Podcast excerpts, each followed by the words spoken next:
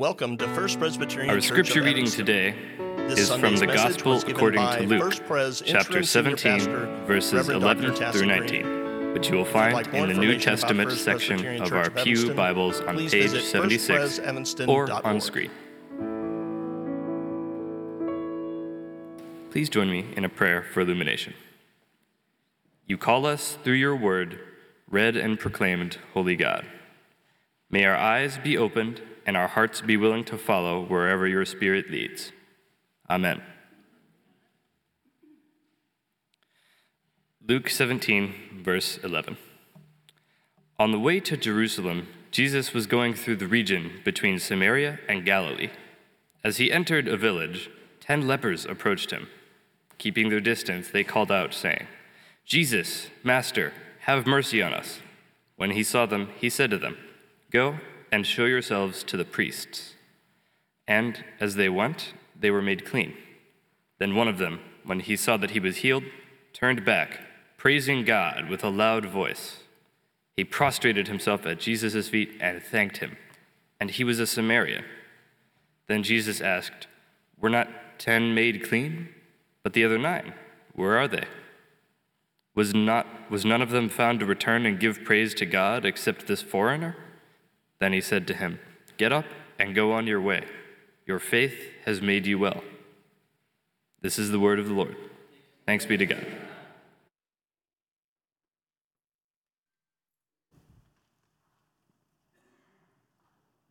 As we are focusing on giving thanks this month, I lift up one of my favorite verses, one of my favorite stewardship verses also. It's from 1 Thessalonians 5:16.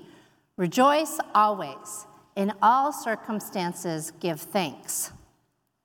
In all circumstances, why and how? How could we possibly do that? Today we'll look at what it means practically and scripturally.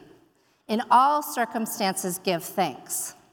The three whys we'll look at is that it's good for our souls, the Holy Spirit helps us see God at work anew, and we grow spiritually. So, good for our souls. How can I say that? What if we're just born thankful, born optimistic? Is it something we can learn? How many of you here are optimists? Raise your hand. We've got a few. There's a few in every crowd. I won't ask the next question.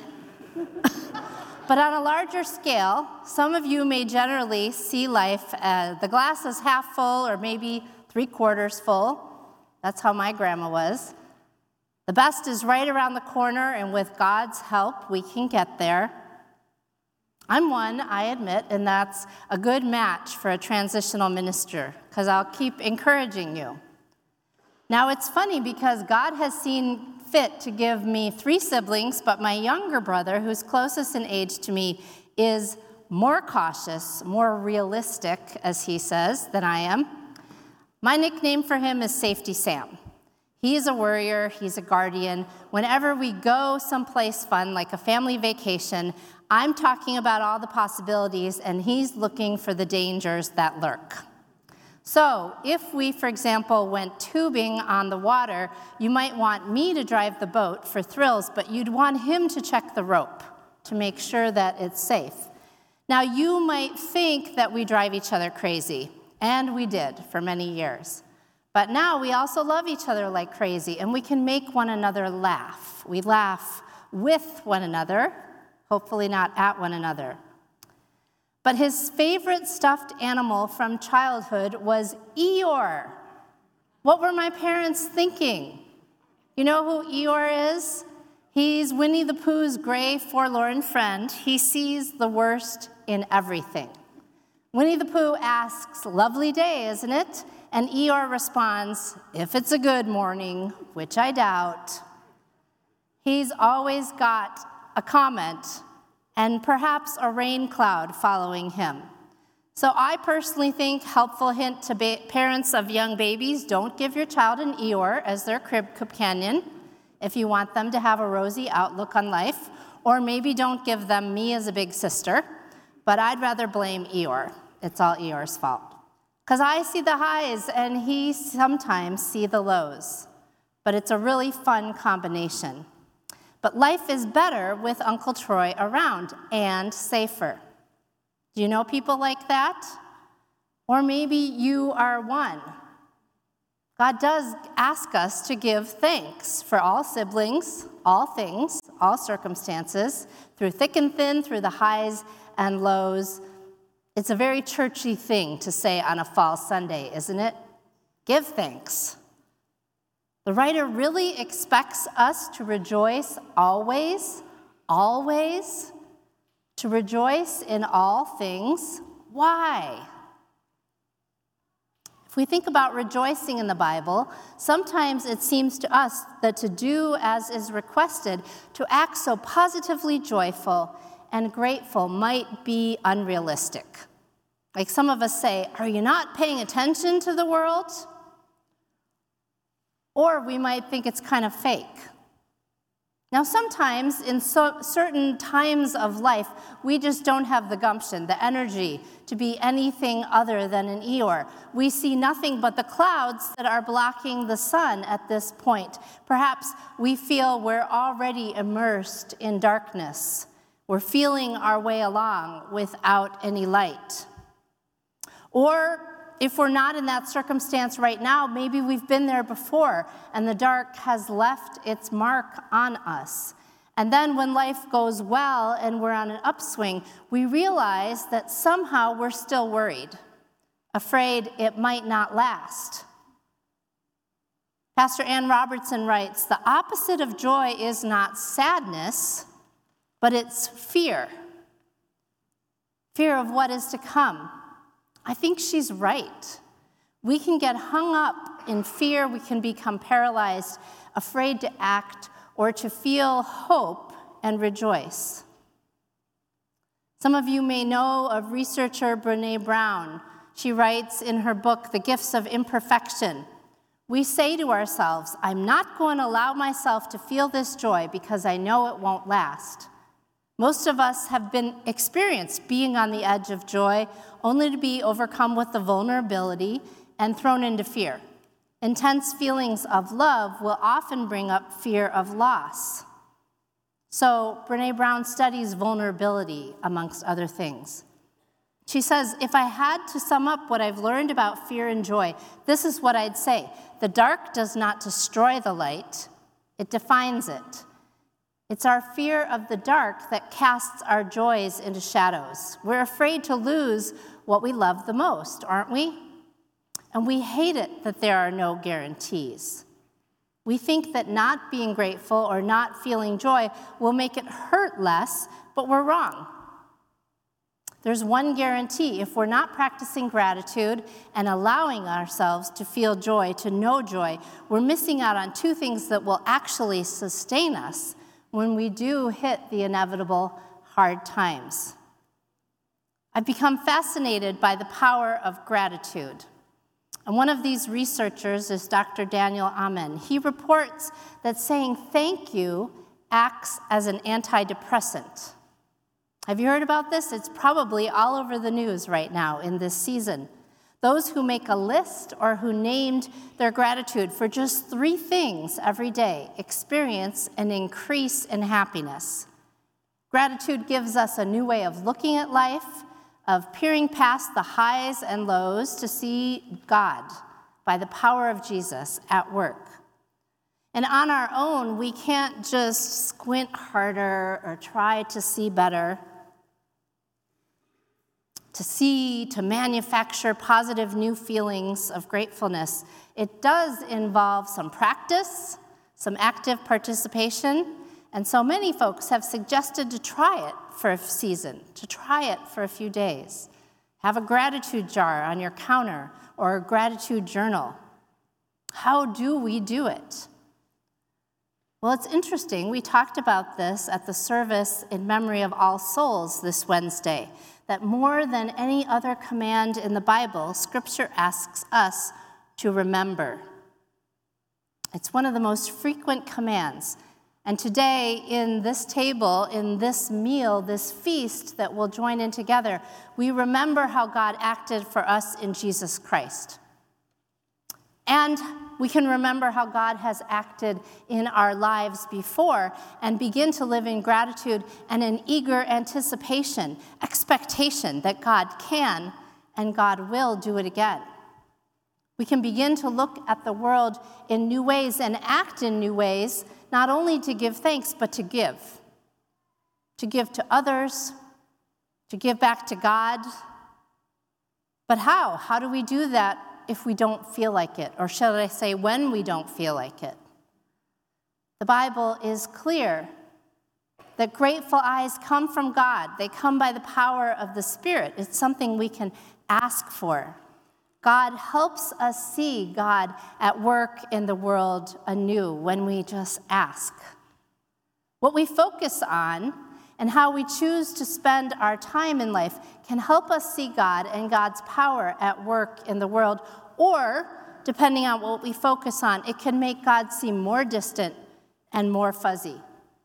We make our spiritual eyesight better or worse when it comes to seeing God and becoming grateful in response to all God does for us. You can probably fill in the blank with the things in your life that might make you feel less grateful, make God feel more distant. We don't always realize it at the time, but of course, studies show that social media is one of those things. How do we deal with it? It shows we feel worse when we turn off the page, turn off our computers or our tablets or our phones after we spend time scrolling. It doesn't do what we hope it would do. So there was a 67 year old woman. She was scheduled for routine cataract surgery. She thought she was just dealing with dry eye and old age that was causing her discomfort. But fortunately for the woman, doctors discovered that the woman's eye had become home to a hard bluish mass of nearly 30 contact lenses. They were glued together in her eye over time. The lump the medical team discovered was composed of 17 contact lenses, and then they found 10 more way up in her eyelid. You see, she had worn monthly disposable lenses for 35 years, and she kept thinking, oh, it happened again. My contact fell out at the end of the month. And so she'd put another one in. And this lump had been in her eye for years, but it was so close, so hidden, right in front of her eyes, that she never saw it for what it actually was. What was supposed to help her see was actually obscuring her view of the world. She never took decisive action to get help or to clear her vision because it was right there in the middle of her eyes. So, what is obscuring our eyesight today? Sometimes we're the problem, like our story, the nine lepers. In our gospel lep- lesson, we have this example of one man who did see God at work, did give God the glory, give God praise. And we also learn about nine others who didn't. What made that one man different? And where did the other nine go wrong? I've thought about this story a lot because Jesus healed all 10 men who had leprosy. He gave them all the same command go to show yourself to the priest, which is how they then could be declared whole, healed, welcome into the community. You may know that when you had the skin disease of leprosy, you were an outcast. You had to ring a bell. You couldn't be anywhere near anyone else. Luke adds, as they went, they were made clean. So they took this step of obedience, they took a risk to run to the priest. But this story is about seeing. The ten men were healed, but only one man sees what has happened, and seeing makes all the difference. Not only does the tenth leper stop in his tracks and change direction, he moves toward Jesus rather than toward the temple priests, and he has the opportunity to worship God with thanksgiving, to hear a blessing that Jesus gives him. Go, your faith has restored you, made you whole, and saved you. This is because he recognizes, perceives, sees, sees what has happened, that he's not only been healed of leprosy, but also he's been given new sight. So I wonder are we looking to Jesus? How are we looking to Jesus? When? Do we have it as part of our daily practices? Do we look for where God is at work in our lives? Are we ready to give thanks and give glory to God? I think that's where the other 10 went wrong, by the way. They got all excited, picturing themselves as whole and healed. They pictured themselves being welcomed back by their town, by their friends, by their family with a party. They're thrilled to hear, feel healthy again, which is natural. No longer outcasts from the community. But their visioning ran away with them down the wide path, the naturally attractive path, the path that centers all around me. What's going to happen for me? Hey, look at me, I'm healed. And another man started down this same path with the same joy and anticipation of his new life ahead. But Luke tells us he literally stopped in his tracks. In verse 15 and 16, he says, Then one of them, when he saw that he was healed, turned back, praising God with a loud voice. He prostrated himself at Jesus' feet and thanked him. Despite his joy and his anticipation, this man focused on seeing God, what God was doing in his life in this moment, where Jesus was at work. And so he turned back onto a different path, the path that centers on God. He lay himself down at Jesus' feet, ready to worship and thank and praise God, ready to give God his full attention. And Jesus was so excited when the leper play, praised and worshiped. Jesus made the man well, whole, restored, saying, Your faith has made you well, gave him a much greater gift. And while our gratitude isn't guaranteed to heal us, it does help us encounter our giving God. I was listening to a song on K-LOVE this morning by, I think it's Benjamin William Hastings, or I might have those mixed up in the order, but it's called um, That's the Thing About Praise. And the chorus is Sometimes the only way through it is a hallelujah. It might not make our problems better, but it helps us get through. Sometimes the only way through it is a hallelujah. We can give God glory when we open our eyes, which is our third point. We grow spiritually by giving thanks and by giving, not just giving to God. When you take these two biblical details together, they reveal to us a possibility that Jesus is teaching his followers who are with them, both then and now, that faith is not just a matter of believing only, but seeing past our own circumstances to say thanks with our lives. Some of you may remember that last month when we looked at the Ten Commandments, we said, because of God's grace in our lives, we can live our lives as thank you notes back to God. That's our theme for this month, too. All the lepers were healed. One saw and noticed a difference, let it sink in, and it made all the difference for him because he sees what has happened. He recognized Jesus, his reign on earth, his power. And because he sees what has happened, the leper has something for which to be thankful, praising God with a loud voice. And because he sees what has happened, the leper changes direction, literally stops, turns around, veers from his course to return to Jesus. He grew and was healed, both together. That's why this story is an invitation to believers then and now to recognize that what we see makes a difference, what we notice. In the face of adversity, do we see danger or opportunity? In the face of human need, do we see demand or gift? In the face of a stranger, do we see a potential enemy or a friend?